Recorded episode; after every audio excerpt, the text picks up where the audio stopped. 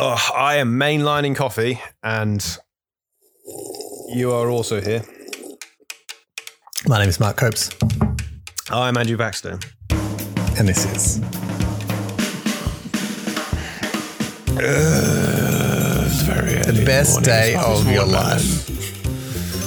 so far. Welcome. I must say, I'm not sure if this is the first time that you've done this, but you're looking very dapper in that couch. I got a, got a wingback armchair. Yeah. It's uh, I kind of feel like I'm pretty excited about my new office chair, but that chair looks pretty primo. It's the uh, it's the exciting life of sort of being in between desks. I'm currently trying to move stuff around a lot, and that means that my work desk has become. Oh, oh wait. Well, what happened was one day at work, I'm there working away, working away nicely, and then suddenly my internet just dies. Just, just internet just goes, and then I after it took me several hours to pin it down to the Ethernet over power issue uh, was the issue. So I had to move my entire work like setup to a different desk that was closer to the um closer to the router, so it had internet, and that meant that I uh, I just had to quickly do that onto a different desk. So I now had my main desk, which had just my my own laptop and some uh, Warhammer stuff on it, and then the Warhammer stuff just kind of expanded to fill the space Mhm. which has Yes, now does. included the space that this laptop would be on, which is why I'm now sat just in the living room. It like sometimes I feel like uh, the, the type like the chair that you are is kind of like an old. It looks like an old school like reading chair kind of thing, and it was that the basis of the cartoon that you drew. Was this the chair like a, a premise? Okay, yeah. Yeah, th- this was the idea. I need to finish that. Um, It also- yeah, this was It reminds me because I remember watching like uh, like how Roald Dahl used to write, and he'd be in his um in his garden shed. You bloody English people with your awesome garden sheds, and like so jealous. Anyway, and there's like old school massive uh, red couch like that, and a bit of wooden plank that went across the big arms because currently your arms are higher than your lap. Yeah. And then he'd have his writing stuff on there. And sometimes I think this is how office work should be. We should have recliners that we can just lounge in, like, you know, the Cartmans of South Park in VR or something, and just like lounge back and our keyboards are in our lap and the screen is like on an angle in the sky, like looking down us. So we don't have to have any neck problems. That's how we should be working, not like upright, prim and proper. That's the future. Uh, Recliners in the uh, office. I'm just saying. oh, I've tried it. My uh, my work setup in the office, office proper office. I put my monitors up really high, had them lean back, and then I Oh, had really? my chair lean back as well. And uh, I can say it doesn't really help. Oh. Maybe you need if you probably need to get a bit further back so that you, you're actually lying down instead of kind of propped up against something. But Uh-huh. the bigger change was having the stand-up desk. Once I had the stand-up desk, that was a lot more. Pre- that was a lot better. But yes, sitting up straight, crap. Yeah. Either standing up or sit, like sitting back with a, uh, you where you can actually lean back. That's a lot better. We uh, recently upgraded the couch from this very horrible, like, looked good little fake leather looking thing, and it was just not comfortable. And um, upgraded to we're gonna get this, this just normal couch with a bit more padding. And then the thought suddenly dawned, it's like, what about getting a recliner couch? And that wasn't that wasn't just that wasn't uh, at all on the menu because it's like uh, a seventy year old's thing to do. But uh, once you sit in a recliner couch, it's uh, it's pretty awesome. And like now, that's an activity of the evening is called reclining. When you physically go to the couch and recline, it's a celebration of life and achievement in the day, and it's just so good just to recline. Oh. Like when you've gone through your whole life not being able to recline, suddenly you can recline, and it's a game changer. What you're basically saying is, as you get older, you just look to be more comfortable. Yeah, and not move ever. Yeah, Yeah. yeah. you've, you've you've you've aged fifty years. It feels like it. Oh, gee. Like there just comes a time in your life when you don't care anymore. I, I'm wearing elasticated waistbands. Hey, we said we wouldn't talk about personal. This is this is my life. well, this this is what I was going to talk about because I've had problems recently with my t- like I I'm going to guess this is something that you've also uh, experienced where You're going to say tummy body- because amen. So continue. I mean, it could be. I was going to say my my toe, a couple of weeks ago, my toe just randomly started hurting. Oh, okay. Like I don't, I don't know how. It was just in the joint, started to ache a little bit. Which toe? I need need context Uh, here. Right, the big toe on my right foot, Mm. and I just couldn't work. I, I have no idea why. And I was spoken to my chiro about it and be like, "What's going on?" here?" Because Hey, do you do toes? And like, yeah, I do toes. No, he's, he's not, but he's looking at it going, well, it's, it's fine, fine, so as I can tell. Um, and it was just like, I've also got a knee injury at the moment, but I can know where that one came from because that was from lots of running downhill. But why did my toe just randomly decide, nope, that's it, I've had enough now. I'm just gonna just gonna stop working as well. Is this it now? I'm just gonna spend the rest of my life just going between different bits of my body, going, don't feel like it. My elbow's gonna suddenly decide it wants to be a, a stop being a joint and start just being a bone. yeah, why why do they start hurting? It's not fair. It's not fair. it's not. I think it. I, Uh, need, I, I need a recliner. That's what I need, so I can look after myself. That Instead would of help doing all your this- toe. Instead of doing all this stupid exercise, I should just be just sitting up with my feet up.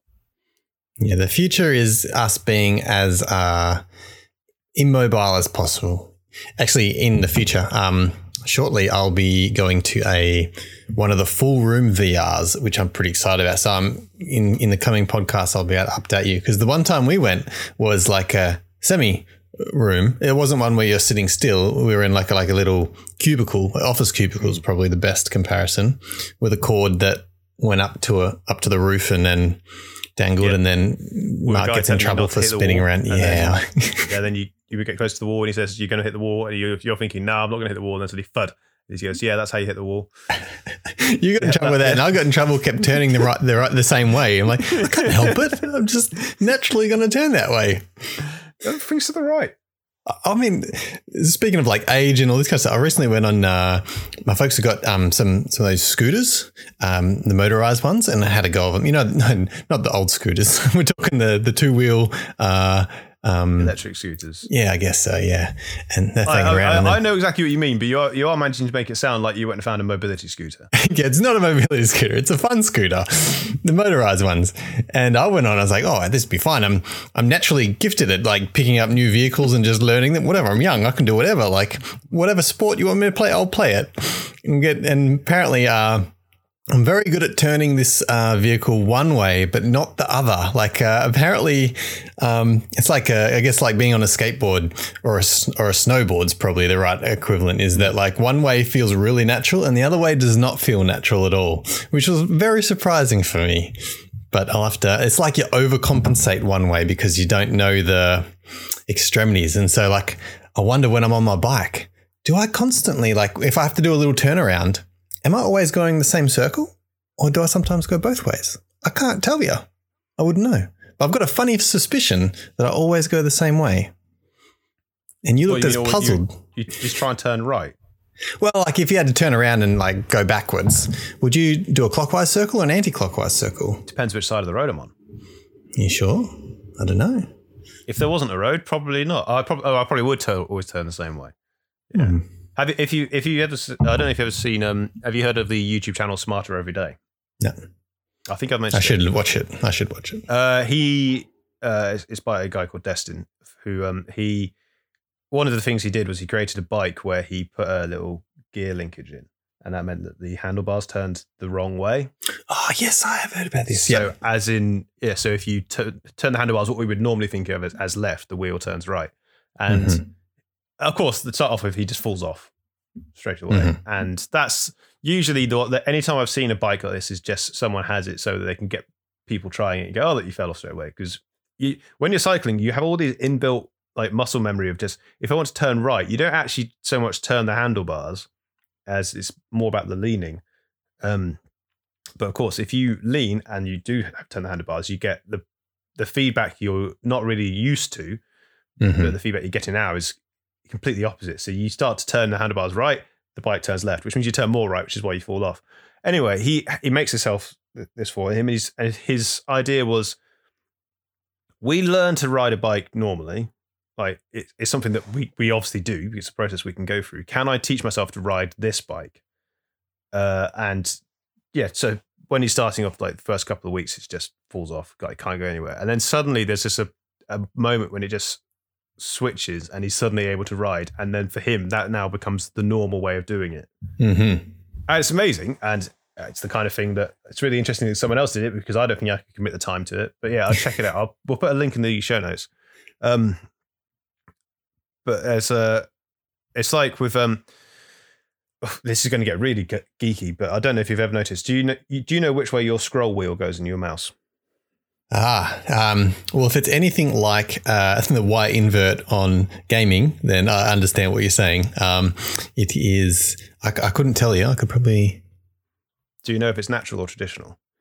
Woo-wee, they both sound like the same thing. Yeah, don't they? That's because they're the stupid. Net- like what's up, one's down. Basically, you can have like so scroll wheels for a long, long time have acted as if you pull the wheel down, the page moves down. Oh, mine's the opposite. But the natural way, which is like you have on the phone, is that if you push the wheel up, then the, the view scrolls down because there's the two ways to do it basically, which is that you're pulling the viewer down Mm-hmm. or you're pulling the page down, like depending on which one you're moving.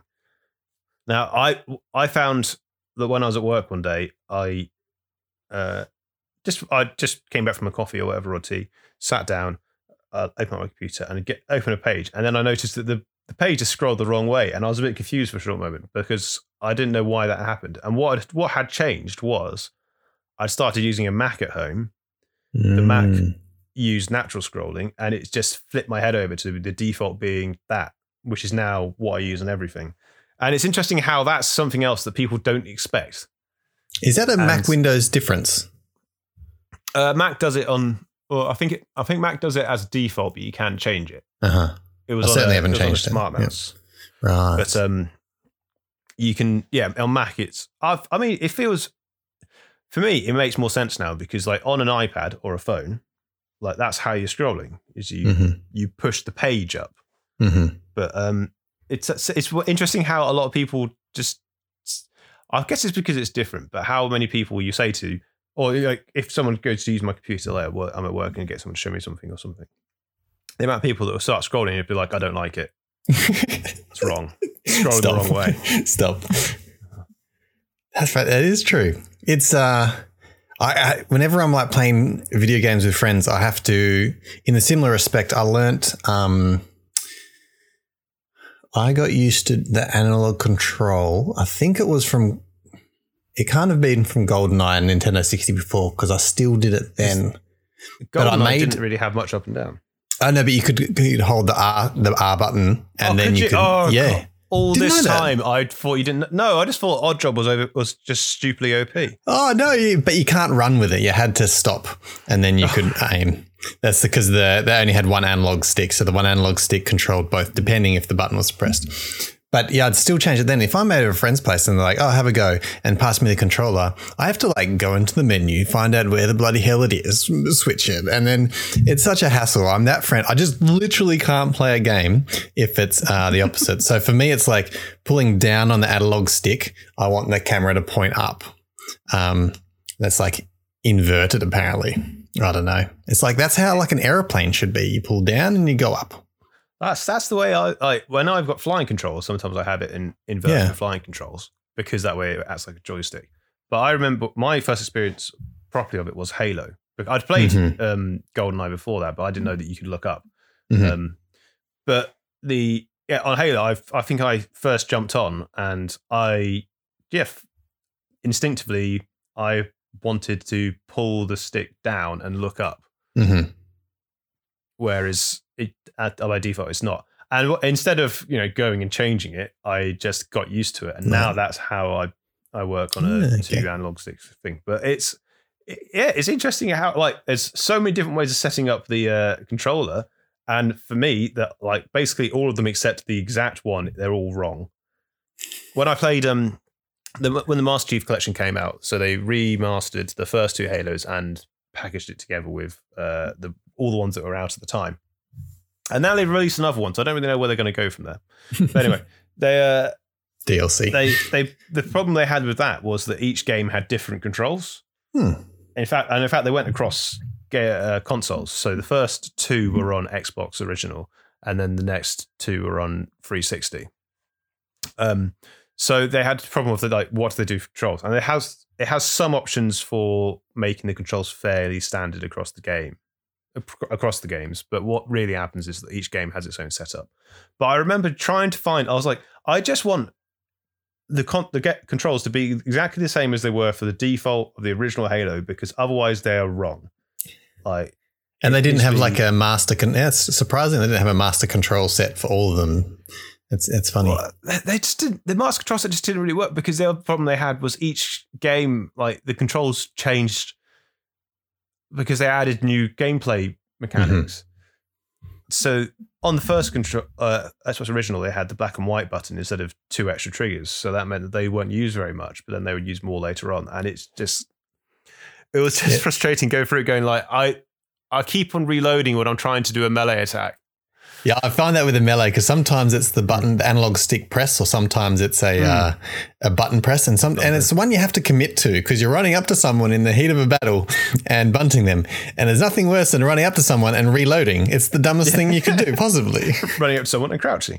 Yeah, yes. But when you, when you're when you're going through the menus, like I must, be, there must be a control setup here that's fine. And you go through it, and you, there are some weird setups in there. Oh yeah, yeah, like, different okay, layouts. I understand. Right, okay, I understand why you got a left-handed one. That makes sense. I, I can appreciate that. Some people want the analog sticks the other way around or something. Mm-hmm. But then there's ones where you're just like, why are you putting that there? Because that's that doesn't make sense. And then like they have jumping on the trigger and shooting on a button. Like what? Mm-hmm. I'm not sure if you uh, listened to the latest developer notes. I rem- very much enjoyed his one with Sid Meier. Right. Yeah. Me too. Yeah. Yeah. Yeah. Yeah. Good. So yeah, he works on. I think he's a guy that works on the Civilization games, and um, somehow the interviews are like we're we're quite timely compared to them because their episodes are like from two years ago or whatever. Their interviews, yeah, but uh, they're really like a multi-hour episode, and sometimes they're broken in parts, and they're not like um, Joe Rogan or anything. It's just like them talking about games and whatever. And the latest one they were talking about how um, this interesting way of uh, I guess, dual analog shooters, how we play them now, apparently was um, very much in, invented, for lack of a better term, through the, the Halo games. In that before that, some some game you pick up some old like original Xbox games or whatever that hadn't figured out the best way of doing it. And for instance, you can't strafe like on the GoldenEye was saying, you could walk with the analog stick, but then if you wanted to aim, you had to stop walking, or you can't strafe, you can only turn on the spot. So weird things like that. And now it's so intuitive, right? Like we've you can be aiming and strafing and ducking and jumping. Like we've we've trained ourselves to be able to have that configuration. But it's weird to think that it had to be created by a game and thank God they figured it out because now like the Call of Duty copies it, Fortnite copies it, everyone copies that that way of doing it. But uh, apparently it was Halo that that brought it. I'm not sure how true that is, but it sounded pretty true to me. It could be one of those cases where Halo popularized it. That mm. There's probably some game somewhere, some obscure mm-hmm. little game that had that right. control set up before, but we just don't know about it. But yes, Halo definitely Halo did a lot of stuff for how games work now. Like Halo popularized online gaming as well with Xbox Live. Um, it like it was. I I think of it as a watershed moment, but the problem is that because it was an Xbox exclusive, it falls into that tribal section of PlayStation players just don't get it. They're like, it's hey, mm-hmm. oh, I've never played it. I don't know who this Master Chief person is and they don't, don't, understand it. And you're having to explain to them, like, no, it, even though it was just an Xbox, it was still pivotal in how all these games change because yeah. then you sort of see this influence in other games like Call of Duty or other shooters about how I, I mean there was also a lot of feedback later with some of the uh, later Halos. You see how it's affected by other games like it gains aim down sights uh, mm. gameplay. Where yeah, because they didn't it, have that at the start, did it? No, because it used to be a shooter like GoldenEye is a great example. A shooter was just you run around sticking your arm out, bang, bang, bang, and then you just bang, bang, bang, whatever. You don't, you don't aiming. What do you mean aiming? It's in the middle of the screen, and uh-huh. um, and that was always the case for lots of games. Like TimeSplitters was the same as well. And then I think I'm going to guess it was Call of Duty, or Call of Duty was definitely the first game I played where you said, no, no, you press this button and then you actually aim properly. Uh-huh. You can't run while you're doing it, but you can actually see what you're doing. Uh-huh. And that and that changed it. Now uh, most shooters do that, or a lot of shooters do that, and that's how that's now how I expect games to be. It's kind of fun. I remember someone saying that shooters are basically following a dot around the world. And that's essentially what it is. Like the very center of the screen is you're just moving that around the world. Well, look, if you're playing with uh, mouse and keyboard, it's basically just a very quick point and click adventure. It's true. Very click, fast. click, click, click. Yeah. Have you se- have you have you- watched uh, any esports recently? Not recently, no. I I ended up catching up on uh, this was a while ago, catching up with the uh, some of the Counter Strike. Oh, Uh, I'm going to guess World Championships or something. I can't remember. For me, if I'm watching esports, it was very much uh, oh, it happens to be on sort of thing. Mhm. I, I think actually this might have been on the BBC. wow. I know that the BBC has been showing like I'm pretty sure they've done League of Legends like on BBC Sport. It was just oh by the way you can now watch our coverage of League of Legends. Mhm. But um, I, I think with CS:GO was the same, and uh, I, with esports, it's still something that I I'm not going to follow it that much because I can't really get too involved with. Like I, unlike with sports I do follow, I don't really have much involvement or much um, buy-in with whoever I'm watching.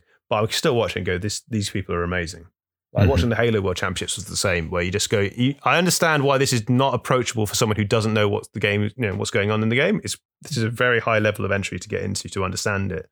But I'm very much appreciating how well they are playing this game right now. Hmm. I, I, I, I, I, well, I was, I was skeptical of esports to start off with, but now I'm very much, very much behind it and see why, why CS:GO has such, like, so many. I'm going to. I think there might be near billions of dollars in the industry for esports alone. I'd Uh, love it it to get Millions, to that millions. next step. Like it's still like uh like uh, all the all the events in person with all the crowds and all the prize money and the teams and the people working full time and the managers and the sponsors and the contracts and all that. Like it's very legitimate. And the universities that now have I don't know esports programs and Yeah. and all this stuff. And but it's still not like uh it's certainly not televised well for me. Like it's not on like our our subscription sports packages. There's there's no channels for that yet. So I feel, I feel like that's another barrier. But I remember like Uh, yeah. a decade ago being in, I think I was in Kuala Lumpur or Singapore, and I saw on TV. This is before any of this kind of stuff was happening, but I saw like someone them playing Quake Three on broadcast TV, and it blew my mind. like I didn't want to see the city. Forget the city. Let's watch Quake 3 on the TV because what the hell is it doing there? It just blew my mind and was so awesome. I know uh, for a while there I didn't get to watch it, but they the cinemas here for a while were showing like League of Legends championships. So uh, it's very interesting. I've I I found that yes, if well, I found that when I'm uh, it's not so much recently, but in when I've been trying to go to the cinema and we're there go because every now and then you just have a feeling of I want I, I want to go to the cinema. I don't have a film I want to go to see yet. I want to see what's on, and then I'll be I just I, I would like to go there and and The experience. watch something. Yes, and that means that you end up scrolling through the uh, page and you go scrolling through the cinema's webpage and you get down to the bottom and you're like, sorry, they show they show what? And you're, they're going through those like, oh, there's live ballet shows, live orchestra, so like, oh, you can watch. Um, there's uh, always a showing of like various Toy Stories happening Hmm. at different times. Uh-huh. and it is really weird just going what? Uh, okay, oh yeah I, I can see why you do that then because there must there must be a demand for it. But I for us like uh, uh, normally I think of cinema oh they're going to be showing the latest films that are out. But no they show some really interesting well I say really interesting stuff. So a very varied uh set of products Yeah, I don't know what. Uh, we recently went to watch. Uh, it's called Shang Chi. Is that how it's pronounced? is The that Marvel- the the Marvel, film? uh, yeah Yeah, yeah. And in the previews for that, um, I'm not sure if it's just this cinema that's branching out, but they seem to be trying something new. Apparently, you had to inquire, which is the dumb thing. They don't show any prices anywhere. But they were advertising it to people that wanted to play like multiplayer games in the cinema with their friends. So, like, imagine playing Mario Kart 4 player edition in the cinema. I was like, wow, that surely that's not cost effective. But I guess there's a lot of time slots in the day that aren't being used that they can just let someone, they're not going to make a huge mess, you know. But uh, I thought that was very interesting. I'm not sure. Like, I'd like to try it once. Um, because that definitely gets rid of any excuse about saying my my quarter of the screen's too small. Like that's uh, mm. that's considerable size. Well, so you say was, that the problem is you might have a you, your screen might be twelve foot across, but it's also quite a bit further away. That's true. It's not in the middle. It's off to the side. Maybe you'd have to sit like you wouldn't be able to sit in the middle of the cinema. You'd have to be sitting in the four corners of the cinema so that your screen is in the middle of your eyesight. At which point you're all shouting at each other anyway, so you might as yeah. well just be playing on different screens. That's it. If you're going to uh, shout at each other, it would be good fun though. So how is your toe? Is your toe good? My toe is fine right now. My oh, knee is not. I'm oh. currently coming back from injury on my knee. Uh, however, it's not been a it's not been a straightforward journey because I keep on going right. It feels better now. I'm going to go and do something on it mm. go running or something, and then it stops feeling better, um, which is bad, especially when I've got uh, the London Marathon on sun- Sunday. What day is this day? Tuesday. So I've been desperately trying to rehab that, uh, which involved three weeks of rest, where I got very grumpy hmm. because I can't really do much exercise, and the exercise is one of those things like when I when I can do it, I don't want to do it. When I can't mm-hmm. do it, suddenly it's all I really want to do. Yeah, you and, pretend. Um, I get it. Yeah. Well, it, it, it stays. I, that's how it feels. It's why it feels so silly when you're doing it because uh-huh. I'll be injured and I'll be there going, "Oh, I'm not allowed to go out running," and then think to myself, "Well, no, normally you wouldn't be going out running anyways. It's not. It's, it's not that bad, is it? You can go and do all the things you'd want to do, but then um, I'm kind of the same with reading. Like I'm always busy. I'm like, I just want to sit down and read. And then you have one moment where you can sit down and read. And you're like, I don't feel like reading. I don't. Mm-hmm. I don't know. Yeah. Maybe I another time. To get, managed to get some reading done the other day because it was what I was not what I was meant to be doing. I was meant to be doing something else, and I that's the secret. Halfway through, yeah, uh, it it really is. That's how I get my most work done. Is when I'm meant to not be working. yeah, my knee hurts. Um. So I yeah, I'm hoping it's going to hold together for the weekend, but it's it was pretty sore yesterday, and I only went for a 5k run. How many hundred k's is the uh, Boston? Uh, not the Boston, sorry, the uh, London Marathon. marathon. Just the keywords. It's, it's 42 kilometers, like and a bit kilometers, like every other marathon, because that's mm. a marathon. Um, I tried doing a virtual one. So the oh. Gothenburg Marathon, which I was meant to be going to, got cancelled because Gothenburg is currently. Well, Gotham City's got so much crime at the moment. Like you have to really be careful well, no, no. to do a running, running race there. I get Gotham it. Has it. Goth, Gotham, Gothenburg has just got three cubes on the pandemic chart. Um, they, so they had to cancel the race. We have since found out that they've managed to go, oh, actually, we managed to reorganize it for 2023. So you will get to run it, which is good because this race was meant to never happen again. Um, oh, normally it's a half marathon. This time they're going to do a whole marathon. Anyway, I tried doing the virtual marathon because they said, right, we're not doing the, actual thing, but tell you what, we'll do a virtual event. So here's an app. You just have to press go of it, run a marathon, and then it will stop, and then we'll send you your medal in the post or something. Just promise you don't um, get in a car and drive half of it. Promise, please. Yeah. Well, I think if they, there were some things about how like if you went too fast, they'd be investigating. Mm-hmm. So they have like there are thousands of people doing this. They're not going to go through every single track and be like, oh, what they're doing. But like if you're doing it in a time I was going to do, then they're probably just going to go, yeah, whatever. If you if you ran the whole thing in 90 minutes, they'd probably be going, hang on, how have you done it mm-hmm. half an hour faster than the fastest marathon ever run? But um, so anyway, I was had a week to do it. What did I do? I procrastinated, mm-hmm. left it to the last moment. Read some books, I, did some I was tickets. Finally, did read some books actually today. Uh, I went to a wedding on the Saturday. First, time, oh. like this wedding was meant to happen same time last year, but it's been pushed back a year. It's the first time I was with like went to a crowded event in since my March last year, which is mm. quite. It was quite nice um, because it was a bit of normality for a day. We had to wear masks whilst we were in moving around inside the church, but that was it. Mm-hmm. Um, what about the dance floor, masks? Oh well, I know I, I very much avoid the dance floor. Mm, I try to too. Mm. I I went in there to watch the first dance. It was very sweet. It was very lovely. I was very happy for the couple. And I then went outside, found a table. People sat down and said, "Are you the non-dancing crew? Uh, are you the non-dance people?" And they said yes. And I sat down, and had a very oh, grown-up evening, chatting about things. That's a very good thing. I find my um, way to the bar very quickly after the first dance. Yeah, well, that's the problem. I did find my way to the bar multiple times. Mm-hmm. I I I don't. You, you might you might remember me differently, but nowadays I don't really drink very much. Mm-hmm. I drink very rarely. In fact, the the only time I've drunk heavily in the last year, probably before this, was whilst recording the 50th episode with you. oh wow, this is great! I can't wait till 100. So I uh, indulge in a large amount of drinking and wake up in the morning. And I my plan, my my plan was not so much simple as my plan was. I've got to do the marathon by it's got to finish by 11 o'clock on the Sunday in the evening, and I should have done before. But I thought, right, I'll go to the wedding we're going to stay in an Airbnb nearby. And then we're, and what we're going to do, we're going to drive to the wedding, drive to the reception, leave the car there, get a taxi back because there's no way I was going to be okay to drive. In the morning, I will get You up. wake early. up and your toe, you're like, my bloody toe bloody hurts. It did. Um, I'll wake up. I will then run, not directly there because it was only about four k's. I'll run a roundabout way to get there, get the distance, and I'll get there. I three o'clock in the morning comes.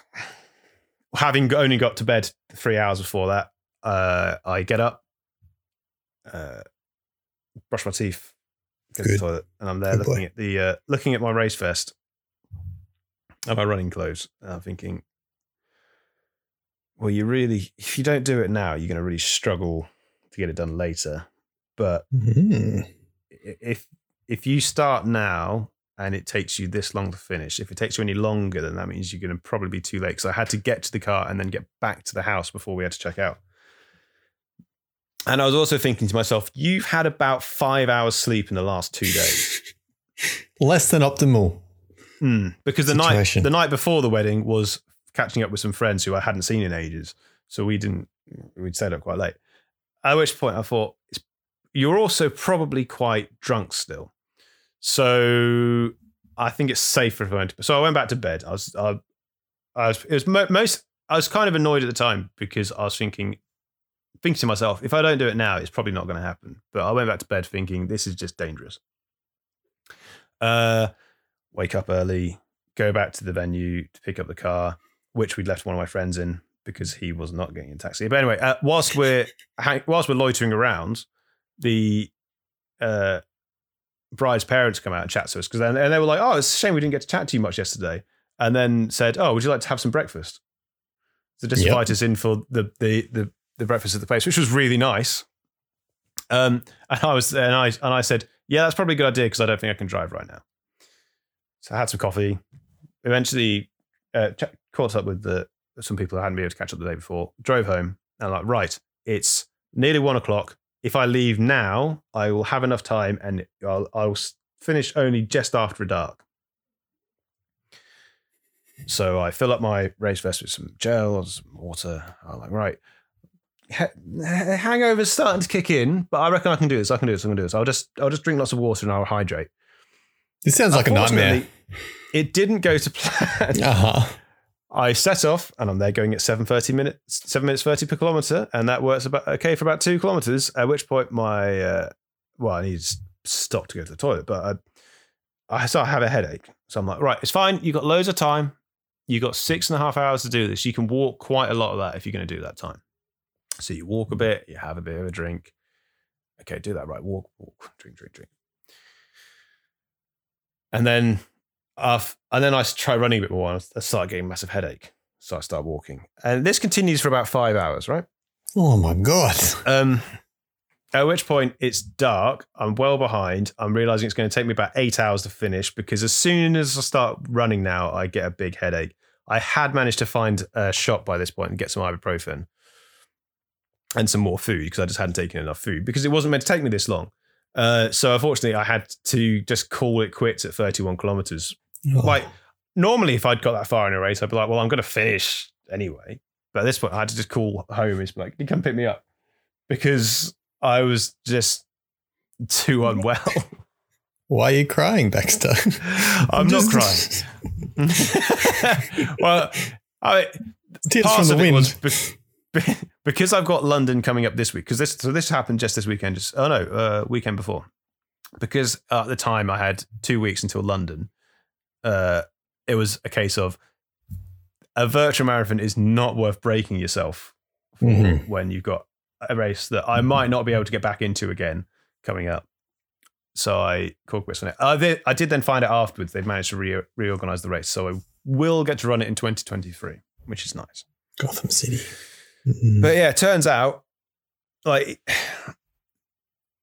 you know, when you've done a, if, if it's there's bit like you, you might find this with the the rogaining, rogaining, where um, the more you've done, you start to fit, you start to rationalize it as being easier, and you say, well, it's not that hard to do. So for me, it's like running a marathon. I'm like, oh, well, it's only a road marathon. Yeah, like yeah, if it takes me seven hours, it's still not going to be that hard. Um, turns out it actually is, and if you start off with a hangover, you're not going to get better as you Uh-huh. go on. So it, it doesn't sound like a good plan. Like, uh, kudos to you for trying to stick it out.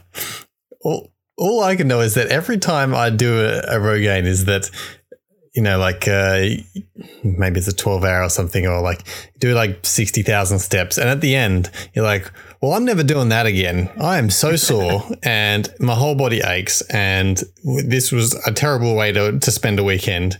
And then there's something happens between that event and the next event. There's just enough time to forget the pain and remember all the like the fun that you, the, the feeling of accomplishment at the end. And I think you just literally have forgotten all the bad things because by the next one you're keen. And maybe I'm not sure if that's for you in the races, but uh, Yep. during during the event for me, like this was a terrible idea. What a terrible thing to do. And in, in two months, sign me up to the next one. I'm keen. it's it's addictive. I, I it was explained to us at the Lake 50. They said by the time, by the way, when you finish, there's the thing called the 48 hour rule, which is you'll finish and you'll say never again. But then 48 hours later, you'll be there going, hmm, entries open up in a week. wasn't that bad. And this is exactly what happens. Is 48 hours later, you're going, oh, actually wasn't that bad. But I mean, like, so if you're doing a 12 hour rogaine, yeah, that sounds like a long time. But then it, once you've done a couple of those, if someone says, do you want to do a six hour one? You start mm-hmm. rationalizing it as going, well, that's only half. That's a piece of cake. Yeah. Yeah, like I've done way more than that. Like, like that sounds easy, right? And then you do it and you go, oh, no, actually, it is still really hard. So what you're saying is I just need to run attempt one ultra marathon and then I'll forever be able to do normal marathons. That's what you're saying. Yeah, yeah, that is it. That is the pro- that is the problem I now have. Where because I've done a, at least one race where I got to the marathon distance. I've done a couple where I've done this. Get to the marathon distance and gone. Oh, that's good. I've done a marathon now. I've only got X kilometers left, Mm-hmm. and that means that I've now rationalized it as a marathon being not that hard a distance. And then I try doing it by itself, and I go, oh no, actually, it turns out it is really hard, and I am. You know, normally I'm still quite tired by that point, but normally you, you kind of you're mentally prepared for the fact you have to keep on going at that point. There's probably some kind of like Parkinson's law with racing as well, just like how with time is like you feel the time you've got. So like in your head, you know how many kilometers it is, and that's what you're mentally prepared for. So like depending on what it Yeah. is, that's just your max, no matter what. Yeah, like I if I'm doing a a 50 kilometer rate, uh, 50 kilometer race, and then I get to the end and they say, "Oh, by the way, you now you need to go over that big hill over there." Not going to happen. Mhm. However, if the finish if the finish was already the other side of that hill, All I guess it would happen. somehow.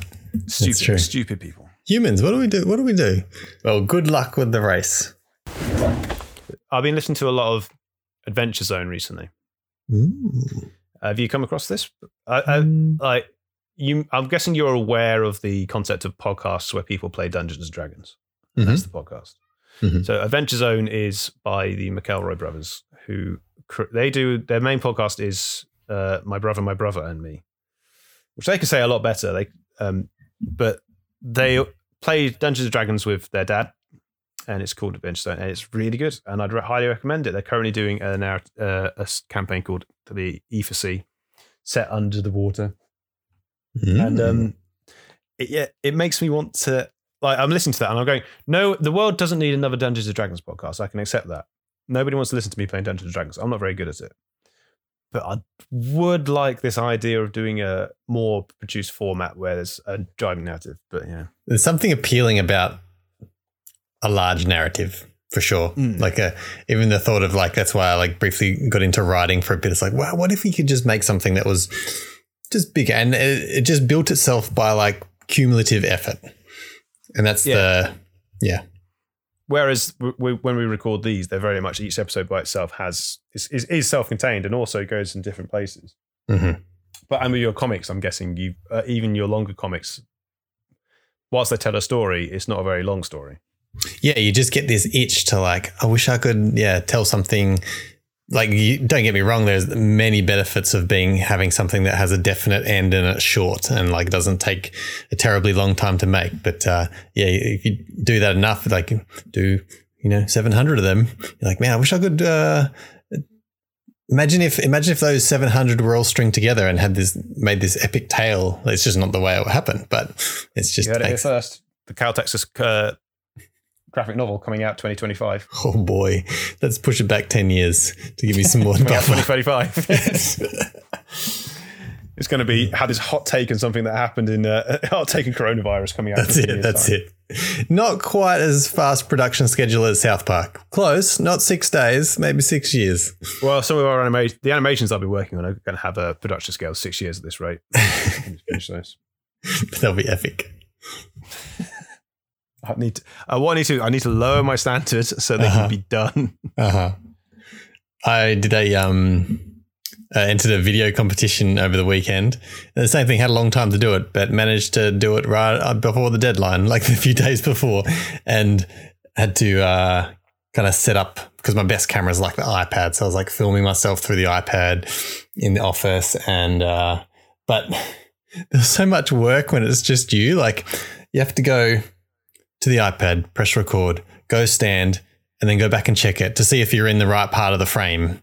And then you have to do it again and do a sound check to make sure the sound's fine. And then you have to do it and then do several takes before you, f- you get the good one. And then write down where the good take is. And then edit it all together and finally get it all. And uh, all this work just to make a damn video. And then I played it on the TV just to test it.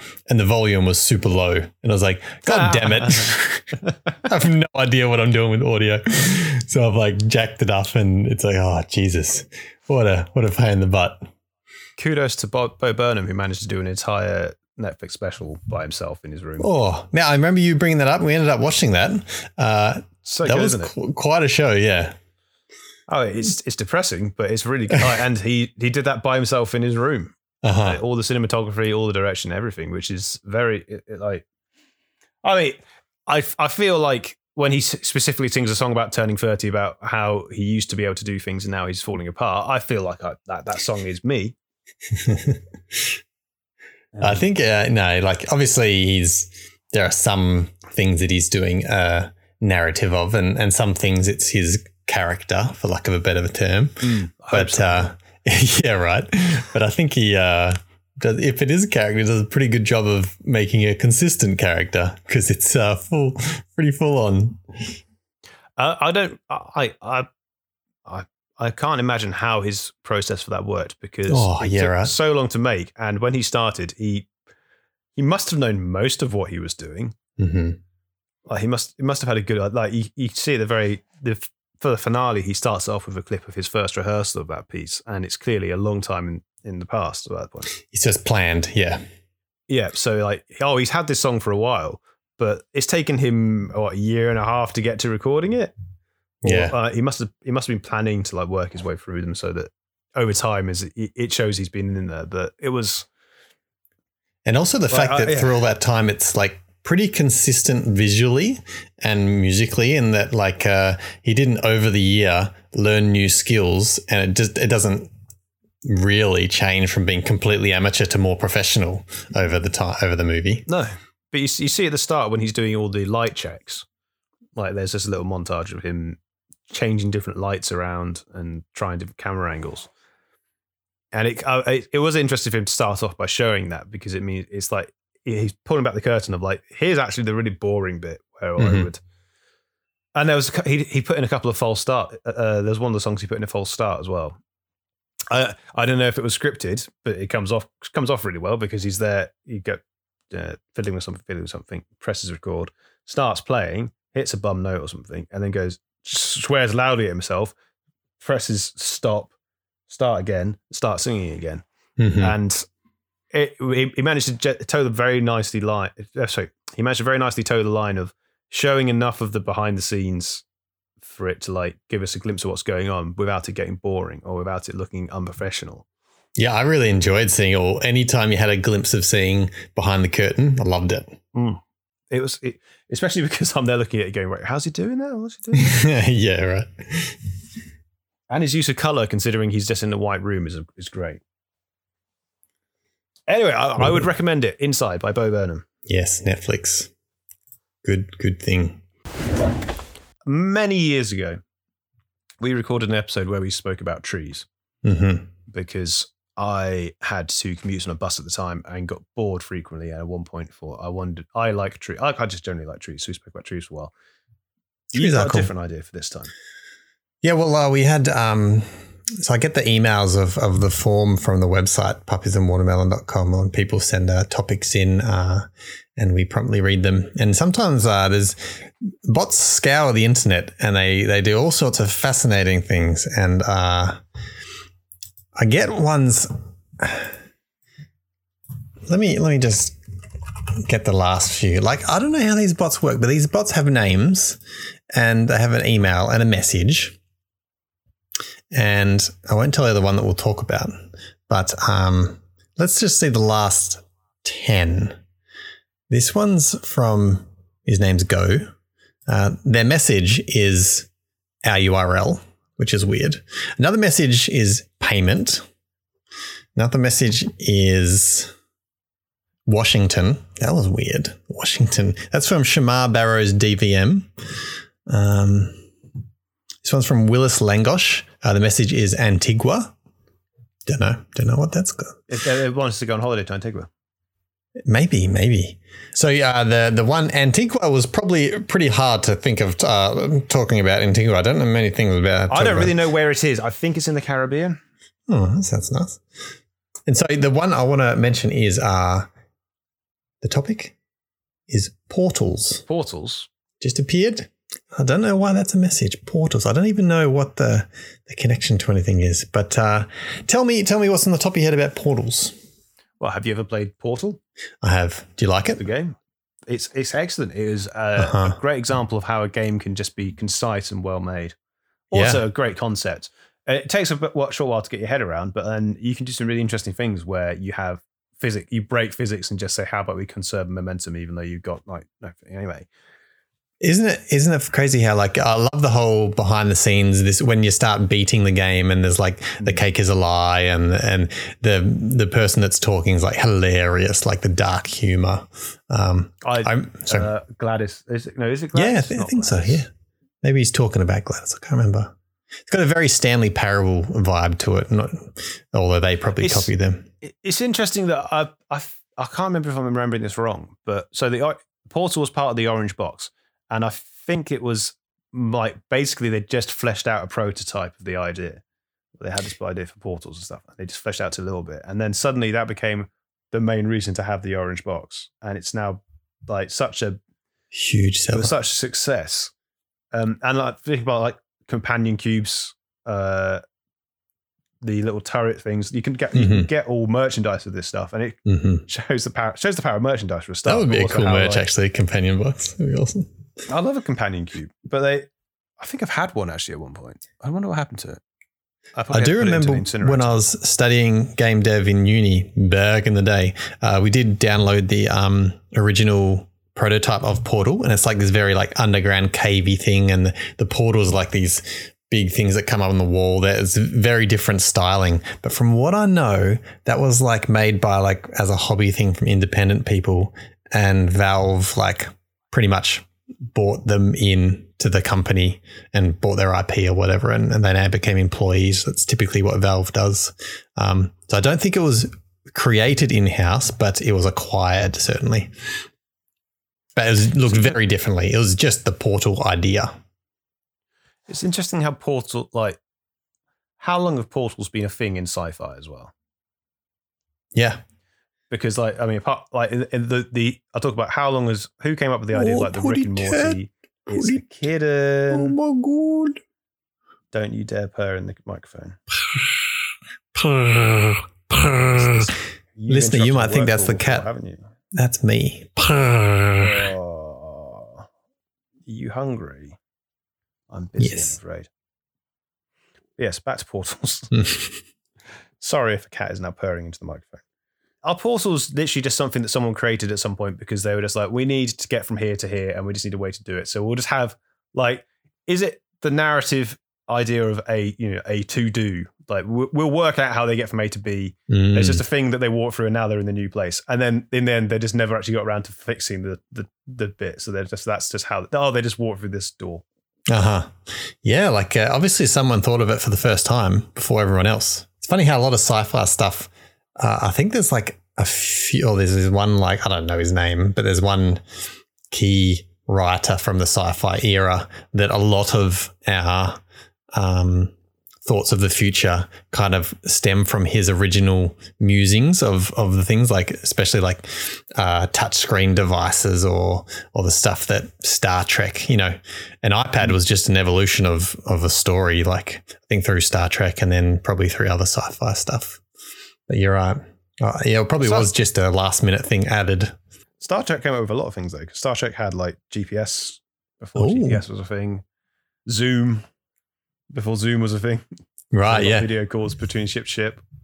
It's crazy as well in portals and games how I think there's a new one out now. Is it called TimeSplitters? I think so. I think it's like Time a, Splitters is an old game. oh, is it? Is it? Does that have portals in it? it does, but have they have they actually finally released TimeSplitters four? Oh, I've just seen someone That's play it on Twitch like lately. Ten years.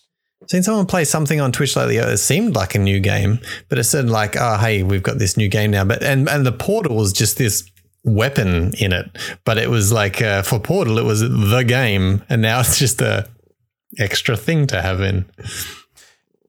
Oh, I as I said, as I said with the Portal, and like the way it's now become a a fun like the whole cake is a lot.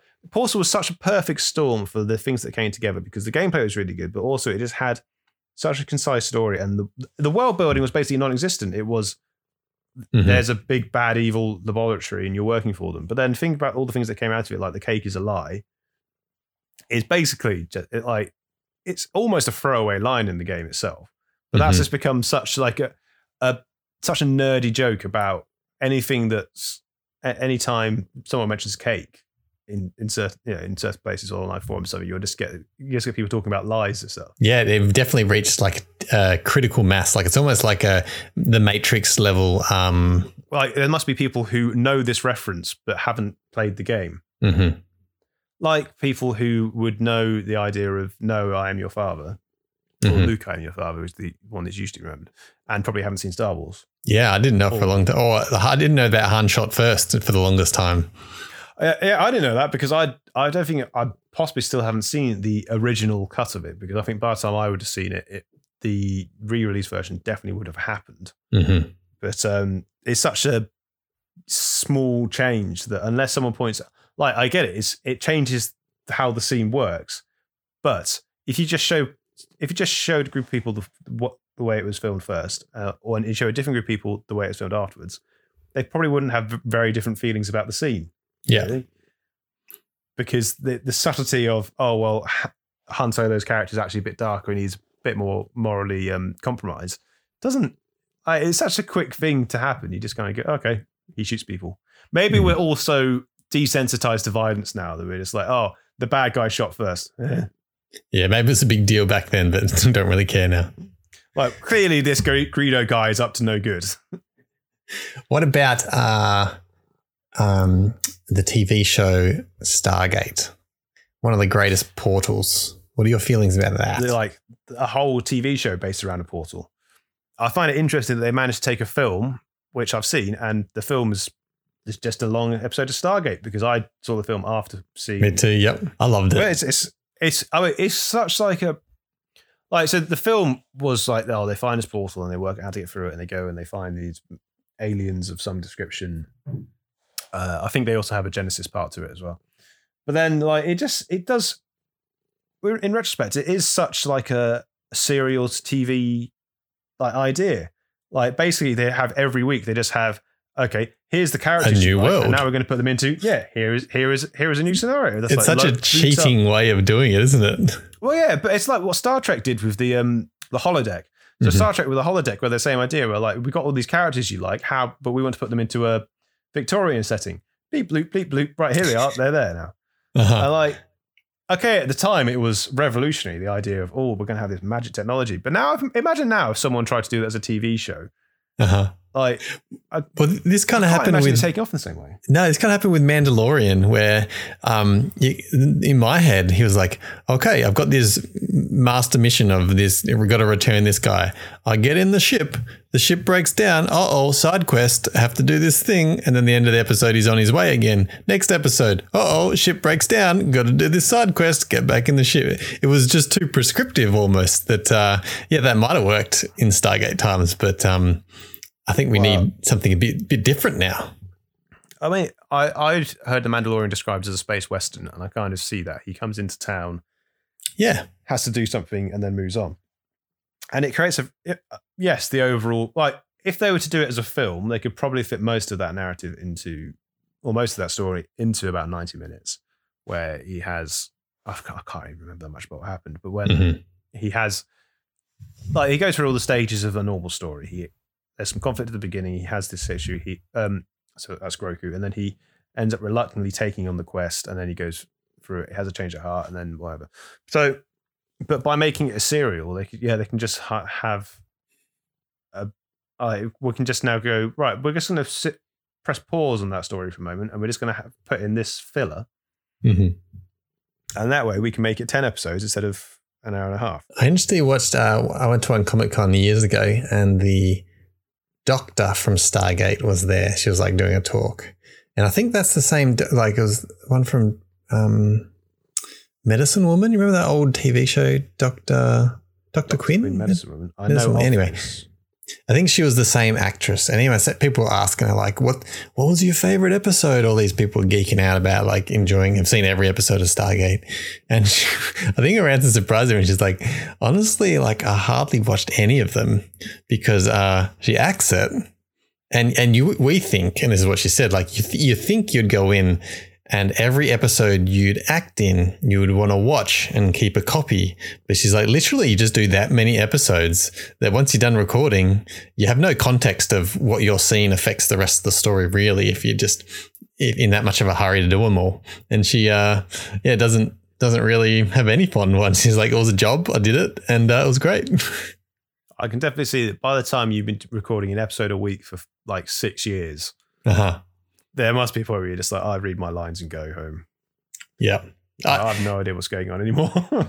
I love that netflix has a series called the movies that made us i think it was Is that good? Yeah, it's great. Yeah, they did it of Back to the Future recently that I saw, and Michael J. Fox pretty much did uh, all his acting at night. Um, he had his day job acting gig that he was very successful at. I think it was called Family Ties. I think, and uh, they wanted him, but uh, he could only do it at nighttime. The the show wouldn't let him do it during the day, which is crazy. He was working two jobs, and like he he thought that when the movie was released that it had completely bombed. And when like the boss called him up, he's like, "Oh, I'm so sorry. Like I was just tired, and and I've tried my best, but it, um, it's probably done really well." And he's like, "No, it's like the biggest movie of all time. Uh, we've made a lot of money." The story's about films there where this they had to do this because they either they were cutting costs or Yeah. like yeah they're having to work around someone's schedule and like the amount of times where it's like that scene doesn't need to be at night but it is at night because so like it now makes sense why when um Marty and the professor are in the car park why is that at night it doesn't need to be at night but I guess if they needed to film it Yeah, exactly. Yeah.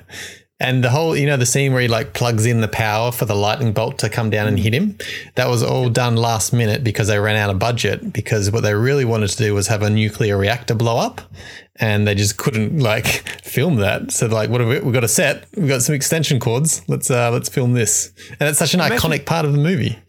it makes me feel bad that then like there's that where they've got such a great what what has become such a cultural icon. I mean, I've, I've only watched Back to Future for maybe once or twice, and uh, with some separation from it. Like so for for me, like same with like uh, say Star Wars or Indiana Jones. I'm like, yeah, they're okay. I I don't have that much connection with them. I much prefer films that I was where they when they came out. But like, so they've got the film there. They've got a low budget. They ran out of budget, and yet they still managed to make these great scenes. And then there's Michael Bay making another Transformer movie, just throwing millions of dollars at it, and he's just like, oh, I don't care anymore. Uh-huh. We'll CGI it. Like, would you want to plot? Oh, we'll just use the same plot as the last one. yeah, it's crazy. Good good series if you ever have free free time. It's uh, Uh, I'll give it well edited. That's the kind of stuff that really interests me about um, why why a film was like this, and um, like Hitchcock films, why he did the did them all the way he did them the way he did. Like, um, oh, no, not Hitchcock, but uh, uh, who did Jaws? Was that Spielberg? Mm, yes, pretty sure. Yeah. So Jaws, why why they wanted to show more of the shark? Why did they not show the shark? Because it turns out the animatronic didn't work very well and looked a bit crap. Mm-hmm. So they don't shoot it very much. I think Alien had the same idea where it, like director want, wants to show more of the alien because you know the the uh, executives from the production company come in and are like, we're spending all this money on an alien, show the alien. He's there going, actually, it looks kind of crap. so they don't show very much of it. And then that becomes the iconic part of it is that you don't, there's this thing you can't see. Uh-huh. I know that Red Dwarf did the same thing actually in one of their episodes because they had uh, a Vindaloo monster. And they, that, yeah, the props department spent all this time making this monster. And then in the end, they have to like barely show it because they're like, if, if you show it in bits, it looks great. But if we actually have a wide shot of it, it looks crap. Isn't that funny? Because I think the Alien, uh, like the video game Alien Isolation, the game is largely not seeing the alien. so, like, mm. that's actually bled into that as well. Well, that's how good horror works is that you have to leave things up to the audience to piece together. Whereas if you have a big space robots fighting dinosaurs and you show all of it, okay, it can look great, but that's all it's going to be. It's just, just going to be visual. Visual. It's not going to have much suspense in it. All right. Well, we should probably wrap this up then. Yeah, I mean the music's playing. That's uh that's the cue. Have you got a quote, Baxter? I have got a quote. It's a bit of a long one. It's Good. Hit me. Not so much of a quote. It's, there wasn't some philosophical quip put out by uh, some celebrity at some point. This one is actually um, in the build up to the Lakeland 50 that we spoke about last episode. We were getting weekly emails from the event organisers, you know, updates saying this is what's going on. Unfortunately, this year, a lot of them had to be, don't worry, the event is still happening. But um, anyway, about uh, four weeks. So four weeks before the event, they send out an email, uh, and I I read it and I thought this is really good. I'm going to say this one, uh, and it went something like this. There's been a lot of posts on social media about training not going as well as planned, and naturally, quite a few people questioning whether they should actually be on the start line. So we'll let you into a secret. Nobody's training has gone perfect. Everyone wishes they had more time, and if you did have another 12 weeks to prepare, nothing much would change. This event is all about the experience and not about the finish line. Considering the year we've had, you should do everything possible to be on the start line. Enjoy the atmosphere, and if needed, just walk the course. The only person who cares about how fit you are is you. The only person who cares about your finish time is you. This is not the year to set a quick finish time. This is the year to appreciate what we have, ask yourself why you started trail running and why you entered this event. Was it to put unnecessary pressure on yourself related to performance? Or was it based on enjoyment, stunning scenery, the challenge, the journey, the experiences, the atmosphere, and the people you meet along the way? If it was the latter, then no more questioning yourself, please. You can give yourself lots of reasons for not starting, but I can tell you with 100% certainty, you'll never regret finishing. Mm. And now this came, so th- as I said, this was two uh, two weeks before the event and it came at a perfect time because I was definitely having those thoughts where I've messed up training because um, I don't I, I hadn't had I don't think I'd had injury that time, but I'd had some other issues where I'd like not been able to go out training, and then once if if training is going well, then it kind of builds on it, and you can um, keep consistently going. But then as soon as it starts to falter, you can very quickly just fall off the wagon, and that's it. You're not you've missed a run, and then you miss another run, and then you go out for a run and it's it's hard work. Where I was going to go with this is not so much necessary to a race. Like, I'm, okay, I've got a race coming up this weekend I'm not ready for, but I'm still going to go and do it because if I finish, I finish. It doesn't matter what time I did. You, you run a marathon, it doesn't matter if you finish in two hours or five hours, you still run a marathon. I would also expand that out further to life. So over the last year and a half, things have been diff- have been quite difficult. Not not a lot of stuff has gone to plan, but that doesn't mean that we should just stop and give up. If you've got big plans, keep on going with them. And even if they're not perfect, if it's not the dream that you had, it's still worth doing. Hmm. It's uh it's a cool message. It's uh I wonder how many cancellations they had before sending that email. Maybe that's what it was. I'm just kind of going, I can't make it now. That's a pretty good pep talk. I like that. I, I, it was it was perfectly timed for me, and reading it again now is definitely helpful this weekend. Because I definitely can see that I would, I would personally as well be like, uh, the game might start about the enjoyment, but then I could see myself competitively, personally trying to make it about PBs and getting better and always improving. But uh, that's not really why you started it because you didn't have a PB to start with. It was just like something you wanted to set your mind to and to do. So like, I think it's a it's a cool reset to like uh, think about why you like doing things again. What should uh, what should everyone do after listening to the episode, Coats? Hey, uh, they should uh, go to the website and uh, they should send us a the form, uh, the web form. Send us some topics and. Uh, if you want to say random words like Antigua or Portal, uh, feel free. Or you can say a topic that would interest you, because I welcome the challenge to talk about any random topic or relevant topic. I can't wait to see what we get now. Oh, yeah, for sure. but been great chatting, Baxter. It has been a good time, and we shall chat another time. All right, let's do it next episode, huh? we should, yeah. Peace.